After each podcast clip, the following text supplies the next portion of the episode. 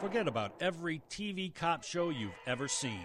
At the Illinois Police Training Institute's Citizens Police Academy, participants get to see firsthand what it's like to be a cop in Champaign County. They see the exciting stuff guns, tasers, and riot gear. But they also learn that the biggest part of police work is building relationships with citizens. Urbana Assistant Chief of Police Pat Connolly says that's what makes communities safer. I hope that people take away more awareness from all sessions at the police academy. The more people are aware of their surroundings, of what to look for, of what to do to address the, the needs of the community, the problems in the community, then everybody's going to benefit from it. They're not going to be a victim. We're going to get help from them, and everybody's going to win. Classes range from tours of the Champaign County 911 Emergency Response Center to bomb squad and SWAT team demonstrations, use of force tactics, and discussions on illegal drugs.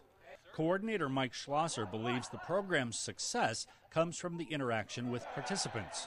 It's not like just an instructor up there teaching and training them. It's, it's, it's mutual, it's back and forth. So um, we had a lot of interaction. The people were not shy by any means. We had a lot of good discussions. We answered a lot of questions, but they also would tell us, you know, problems or concerns they had with police in general or maybe in, in their area. So we were able to maybe clarify a little bit of, of issues, that, of concerns that they had.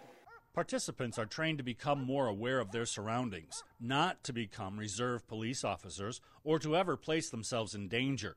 The primary goal of the Citizen Police Academy is creating lines of communication between community members and the police. Participant Jamar Brown says community safety starts at home.